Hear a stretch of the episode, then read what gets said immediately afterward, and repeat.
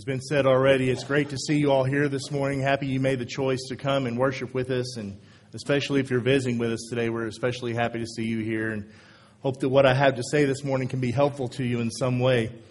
In Matthew chapter 16, beginning verse number 13, it says that when Jesus came to the region of Caesarea Philippi, he asked his disciples, saying, Who do men say that I, the Son of Man, am?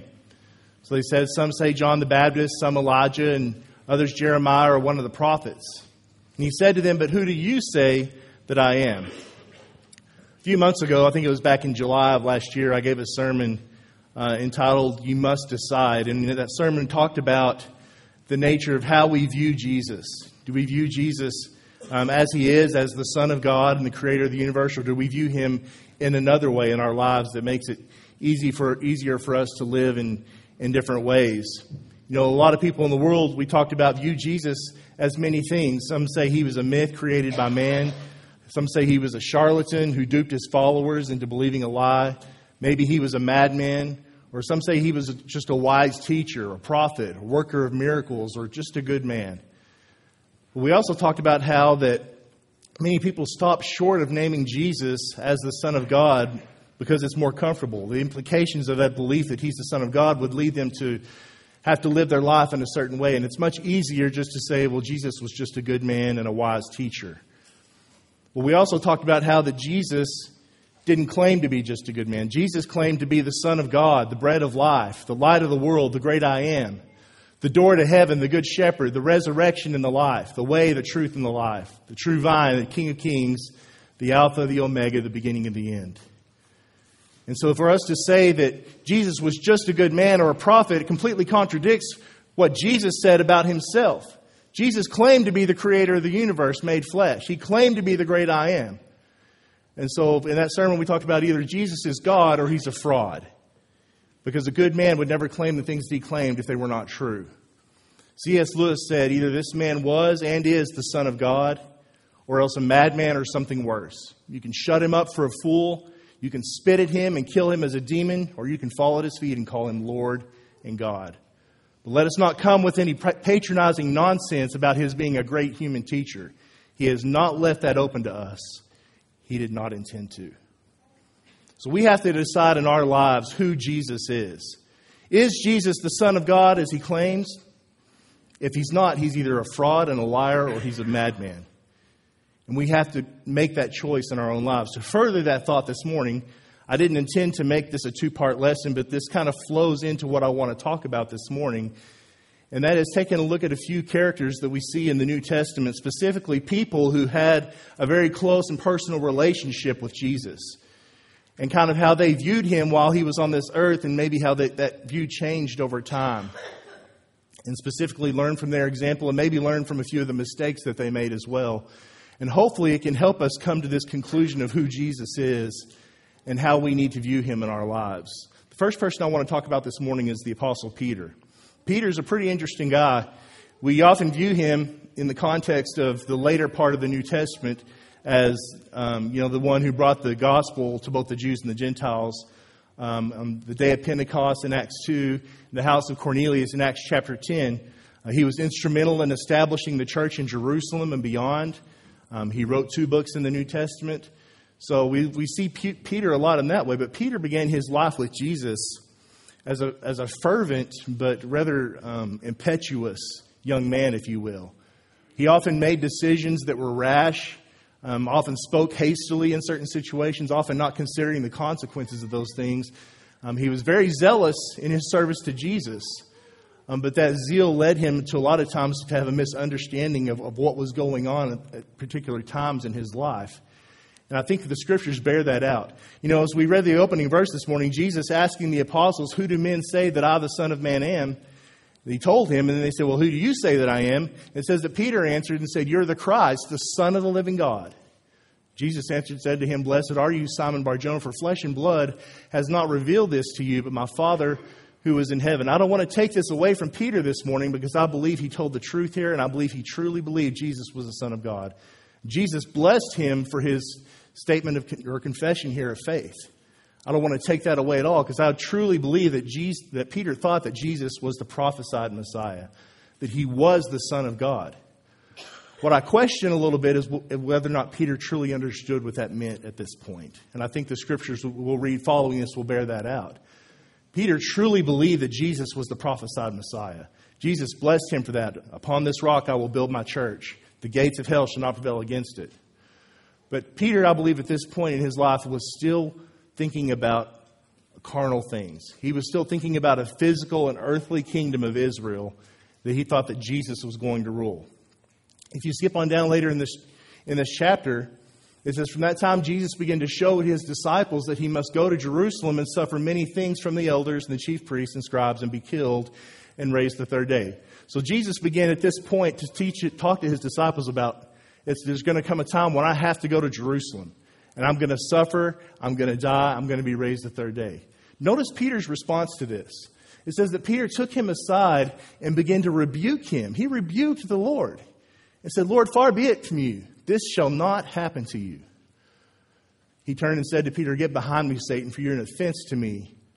Think about this for just a minute. As Peter approaches the Lord, Jesus is trying to teach them this is what's going to happen.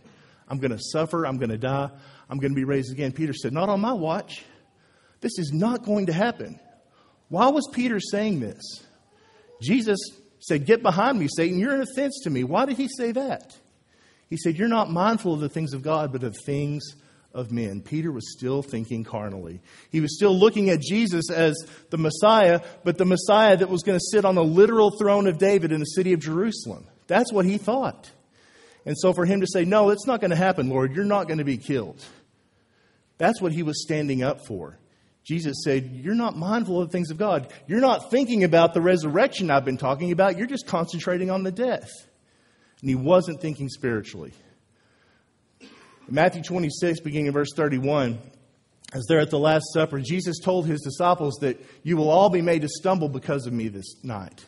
He told the disciples, You're all going to scatter, you're going to flee when I'm, when I'm taken. And Peter, Peter said, Not me. He says, I will never be made to stumble. Even if all are made to stumble because you, if, even if everybody else at this table leaves, I'm going to stay with you, Lord.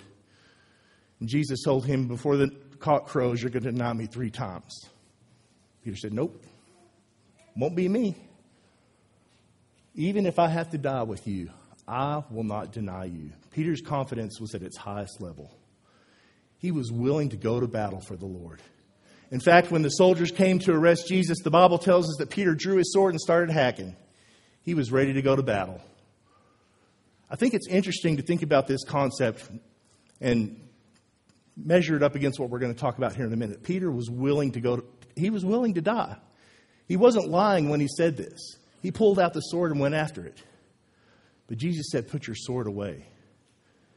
And he was taken by the soldiers. Now, what do we find later in this chapter? Peter sat outside in the courtyard. The servant girl came to him saying, You also were with Jesus of Galilee. But he denied it before them all, saying, I do not know what you're saying. What happened to I'll die with you? What happened to all that? Again, they came and said, Hey, you were with Jesus. He again denied with an oath. An oath is a promise. I do not know the man. Again, a little later, they came up and said, Hey, your, your speech betrays you. You're one of the Galileans. You were with Jesus. He began to curse and to swear and saying, I do not know the man. How does a man get to that point? Immediately the rooster crowed and he went out and wept bitterly. You know, a lot of times we watch, Becca likes to watch those Dateline shows that show the husband killing the wife, the wife killing the husband, thinking they can get away with it. And we always ask, how does, how does a person get to that point? Someone that you stood in front of a crowd of people with and pledged your life to and promised to them and to God that I'll cherish you and love you and take care of you. How do you get to the point that you can literally stab them in the back? How does a person get there? How did Peter get here? A man going from, Lord, I'm, you're not going to be taken. I'm going to fight with you. I'm going to die with you. How did he get from there to here? I don't know the man cursing and swearing and making oaths. To me, the only explanation is that he was still thinking carnally. He was willing to fight with Jesus. He was willing to go to battle for an earthly kingdom. You know, Jesus told, told Pilate, if my kingdom were this earth, my servants would fight for me. That's what Peter wanted to do. He wanted to fight. But Jesus said, Put down your sword. Jesus let them take him. And here's Peter left wondering, What now? And I, part of me wonders if Peter was making these statements, I don't know the man. I wonder if he really thought that. I don't know the man that I've been with for three years. This isn't the way it's supposed to go. This isn't what's supposed to happen. Jesus isn't supposed to die. He was still thinking carnally. In John chapter 21, after Jesus was resurrected, somebody the other day was talking about this story as Jesus appeared to the disciples as they had gone out to go fishing. And he called to them and told them to let the net down on the other side, and they pulled in so many fish they couldn't get it into the boat. Later on, it says, after they had eaten breakfast, Jesus said to Simon Peter, Simon, son of Jonah, do you love me more than these? He said to him, Yes, Lord, you know that I love you. He said to him, Feed my lambs. He said to him again the second time, Simon, son of Jonah, do you love me? He said to him, Yes, Lord, you know that I love you. He said to him, Tend my sheep. He said to him the third time, Simon, son of Jonah, do you love me? Peter was grieved because he said to him the third time, Do you love me? And he said to him, Lord, you know all things. You know that I love you. Jesus said to him, Feed my sheep. Why was Peter grieved? Was he just sick and tired of Jesus asking the same question over and over? Nah. He was grieved because of what he had done. He was grieved because he had denied the Lord three times. And so when the Lord asked him three times, Do you love me? He knew what he was talking about. He was grieved because of the decision he had made to deny the Lord. Do you love me? Yes, Lord, you know I love you. Then do my work. Understand what I'm all about. Go out and preach the gospel. Go out and feed my sheep. It's not about a physical kingdom. It's not about setting up a throne. It's about saving souls. It's about winning the lost at any cost. I believe this was a turning point for Peter. I believe it was this point that Peter finally started to understand there's more to this than just a kingdom. There's more to this than simply a physical and carnal ambition. There's so much more on the line. And so I believe that's why Peter, the man who just a few days ago was saying and cursing and swearing, I do not know the man, in Acts chapter 2, just a little bit later, was able to say, Men of Israel, hear these words. Jesus of Nazareth, a man attested by God to you by miracles and wonders and signs which God did through him in your midst, as you yourselves also know, him being delivered by the determined purpose and foreknowledge of God, you have taken by lawless hands, have crucified and put to death, whom God raised up, having loosed the pains of death, because it was not possible that, she should, that he should be held by it. The man that just a few days ago was saying, I do not know the man, was saying, I do know the man, and I want to tell you about him. He's the Son of God. He's the King of Kings. He's the Lord of Lords. He died on the cross. He was buried, and he rose again the third day. That's why I believe that if anyone knew who Jesus was, it was Peter, a man who was so zealous, but so misguided in some ways, and finally came to the truth that Jesus was the Son of God. How does a man get to that point? From going to the man that denies to the man that proclaims. And the man that lays down his life, like many of the apostles did. How did they get to that point? It's very simple. They believed that Jesus was the Son of God. Men don't die for a lie, they don't die for something that's not true. They die for what they're convicted of and believe in. And if anyone knew who Jesus was, it was Peter. Number two, the Apostle John.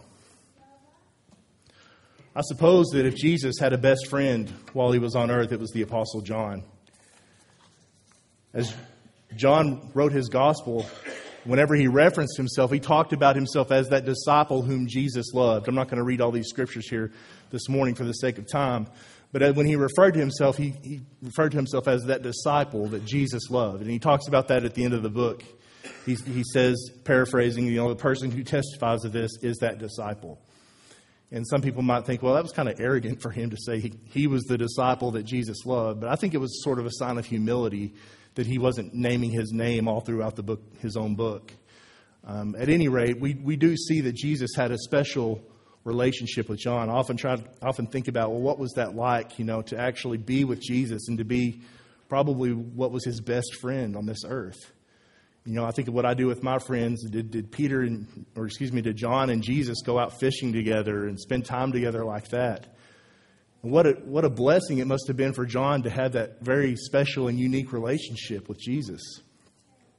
We read in John chapter 19, verse 26, as Jesus is hanging on the cross, it says he saw his, his mother and the disciple whom he loved, that's John, standing by. He said to his mother, Woman, behold your son.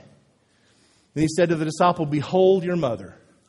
And from that hour, that disciple took her into his own home. It's, it's amazing to me that as Jesus hung on the cross, suspended between heaven and earth, waging the war against sin, paying the price for my sin, as that battle was raging, he still took the time, and it meant something to him to look down to see the two people on earth that probably mattered more to him than or as much to him as anybody else. And he loved them. He wanted them taken care of. He loved his mother, wanted John to take care of her, wanted his mother to love John as a son. And we see that that happened. John took Mary into his home and, and loved her as a mother. What an amazing relationship that must have been. And I think about John and his relationship with Jesus, and I wonder how did he view him? Did he always view Jesus as just his best friend? Or did he, was he able to view him as something more than that? We read in Revelation chapter 1 as John begins to receive his vision as he's exiled on the Isle of Patmos. It says in verse 12 that when I turned to see the voice that spoke with me, and having turned and saw seven golden lampstands, and in the midst of the seven lampstands, one like the Son of Man, clothed with a garment down to his feet, girded about the chest with a golden band. His head and hair were like wool, as white as snow and his eyes like a flame of fire. His feet were like fine brass, as if refined in a furnace, and his voice as the sound of many waters. He had in his right hand seven stars, and out of his mouth went a sharp two edged sword, and his countenance was like the sun shining in its strength. As John turns to see the voice that's speaking to him, he sees his best friend. But it's not his best friend anymore. It's this glorified image of Christ and which I'm sure this description really doesn't even do justice. What did John do when he saw his best friend? Did he walk up and embrace him, shake his hand, give him one of them bro hugs that we do so we don't have to get too close? Did he do that? No. When I saw him, I fell at his feet as dead. He passed out in fear. He saw his best friend, but it wasn't his best friend. It was the glorified Son of God. I fell at his feet as dead. I passed out. I think at this point, for sure, John knew that Jesus was more than just his best friend. He knew that he was something more than that. Jesus put his hand on him and said, Don't be afraid. And I think it's interesting to think about that relationship. Did John ever view Jesus as more than just a best friend? I believe he did. You know, some people, some scholars believe that John wrote his gospel after having this vision. I don't know whether or not that's true. I haven't taken the time to put in the study or not. Uh, I like to think that it's true because when you read the book of John, there's certainly a lot of emphasis placed on the deity of Christ and, and the fact that he is the Son of God and, and the fact that he is a man, but also that he truly is the Son of God and the, the divine nature that's there. And as you begin the book of John, he says, In the beginning was the Word, and the Word was with God, and the Word was God. He was in the beginning with God. All things were made through him, and without him nothing was made that was made. And the Word became flesh and dwelt among us, and we beheld his glory, the glory as the only begotten of the Father, full of grace and truth. You know, John, if he just saw Jesus as a best friend, he could have said, You know, I once knew a man. I knew a man that, that came to earth, and he was a good friend of mine. He was my best friend. I spent some time with him. He taught me a lot of things. I learned a lot and I watched him die. And his dying request was for me to take care of his mom and, and she to love me like a son. And I did that. That's not how John started his letter. He says, Jesus was the Word of God made flesh and dwelt among us. He didn't focus on the friend, he focused on the Savior. He focused on the fact that he was the Son of God. And if anybody knew who Jesus was, it was John. If I could get my clicker to work here. You know, I think a lot of times we view Jesus, we talk about Jesus being our friend, and he is our friend. But I hear some people make the statement, oh, Jesus is my homeboy, or something like that. And I just want to shake my head at that.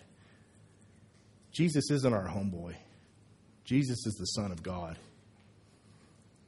And certainly, He is a friend to us for what He's done. He's paid the price for our sin, He's died on the cross.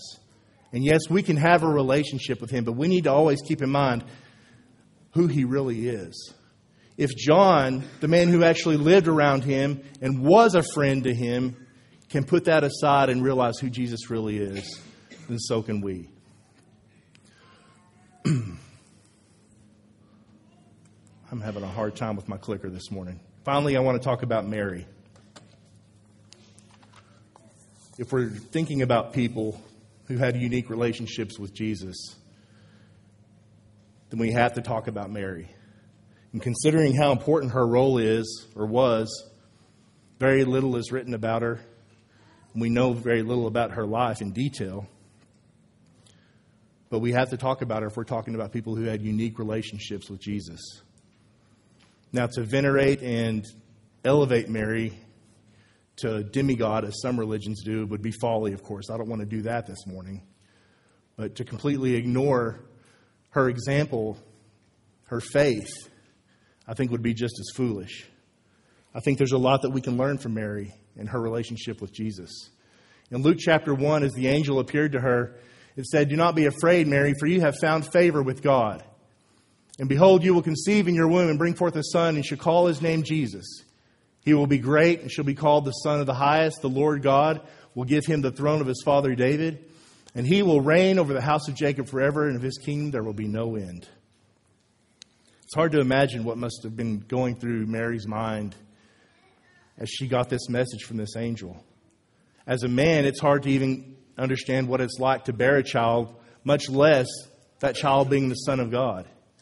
And let's lay aside the social implications of all this, the fact that she was going to bear a child out of wedlock and have to deal with all the consequences of that but the fact that it was the Son of God, the fact that her child would truly not be her own, that she was in some ways just a deliverer of a message. I don't know if she truly understood what that meant to her. What do you say to something like that? My thought would be find somebody else for this job. I don't want it. But Mary said, Behold, the maidservant of the Lord. Let it be to me according to your word. And I don't know that she truly understood what she was getting into here. She understood what it meant to be the mother of Jesus and what she would have to give up, what he would have to give up. But she was willing and able. It's no coincidence or toss of the coin that Jesus chose Mary. It says that she had found favor in the sight of God. She was a good person, a person of faith, and she was willing to undertake the task of raising the Son of God. We find that when Jesus is 12 years old, his family had made the journey to Jerusalem to, to worship, and as they're on their way home, Jesus stays behind. And the family looks for him for three days, and they finally come back. They find him in the temple talking to, to everyone there the, and asking questions and teaching and, and going back. Everybody was amazed at how much this, this 12 year old boy knew. And it says, when his mother said to him, Son, why have you done this to us? Look, your father and I have sought you anxiously. They were worried about him, just like any parent would be. How many times have you said that to your kids or had it said to you when you were a kid? Why did you do that? I was worried about you. I got lost one time when, I, when we were in the mall when I was a little kid, and I, I was kind of scared for a while. Mom, why, did you do that? Why did you go away from me? Just yesterday or the day before, I was driving down to, to go to a camp out, and mom called me on the phone. Are you watching the weather? I'm like, yeah, mom. I'm 43 years old. I'm watching the weather. You know, she's like, I know, I know. Someday you'll understand what it's like.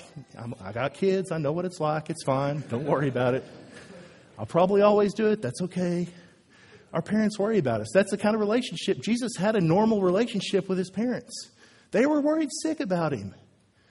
And so then it says in the next verse, he went down with them and came to Nazareth and was subject to them, but his mother kept all things. He, Jesus was subject to his parents, just like any child was supposed to be. We know that because he had no sin in his life. He did what he was supposed to in regard to his, the authority of his parents. We see a few years later, as right before Jesus begins his ministry, it says on the third day there was a wedding in Cana of Galilee, and the mother of Jesus was there. Now, both Jesus and his disciples were invited to the wedding. When they, they ran out of wine, the mother of Jesus said to him, They have no wine. Jesus said to her, Woman, what, is your, what does your concern have to do with me? My hour has not yet come. You know, as we think about this, this wedding that, that, that they're at, Jesus and his disciples are there. So Jesus is probably around 30 years old when this happens. And so we see he still has a relationship with his mother. He's still around her. And we look at his reply to her Woman, what does your concern have to do to me? We read that in, in terms that we look at as disrespectful. You know, if mom, if mom came in the house when I was a kid and said, Hey, the, your bedroom is a mess. If I said to her, Woman, what does that have to do with me? Uh, she's going to go grab a belt out of the closet. But you know, that was, there was nothing disrespectful in this. Jesus was just telling her, listen, this my time has not yet come. It's not time for me to reveal myself and, and all that. Um, but yet Mary says, goes to the servants and says, hey, whatever he tells you to do, you do it. You know, she didn't come out and tell him to do it, but she's his mama. He made the wine. And so the first recorded miracle we read of is not healing the lame or the sick or the blind, but making wine for the, for the wedding. Jesus still had a great respect for his mother. They still had a, a relationship. And when the scriptures bear that out, even though we don't have a lot of details, I love the little, the little things that we see, the little peek that we have at their relationship. Let's fast forward about three years from this. Jesus has been falsely accused. He's been arrested. He's been beaten. He's been mocked. He's been spat upon. He's been scourged to the point of death, and his hands and his feet have been nailed to a cross. And his life is slowly draining away. I want you to think about that in terms of, of your children, if you have any, and how you would feel watching that happen to them. John chapter 19, verse 25. Now there stood by the cross of Jesus his mother, his mother's sister Mary, the wife of Cleophas, and Mary Magdalene. Think about, just think about the magnitude of that statement. Hanging from that cross, and there stood by that cross his mother. We all know what the next verse says, right? And Mary said to the soldiers and to Pilate, Take him down. Don't hurt him anymore. That's my baby. He didn't, he didn't do anything wrong. He hasn't hurt anybody. He's crazy. He's not the Son of God. Just stop hurting my baby. You know as well as I do, that's not what she said.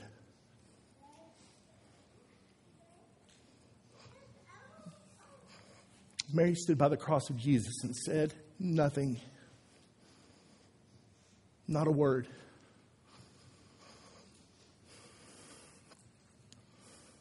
Why? Because if anybody knew who Mary was, who Jesus was, it was Mary. She was willing, the silence of Mary is the greatest testimony of who Jesus was if he was anything else than what he claimed to be. Mary is just like any mother and screaming and crying for them to leave her baby alone. Didn't say a word. The silence of Mary is one of the greatest acts of faith we read of in the Bible. Matthew chapter 27, verse 22. Pilate said, What then shall I do with Jesus who is called Christ?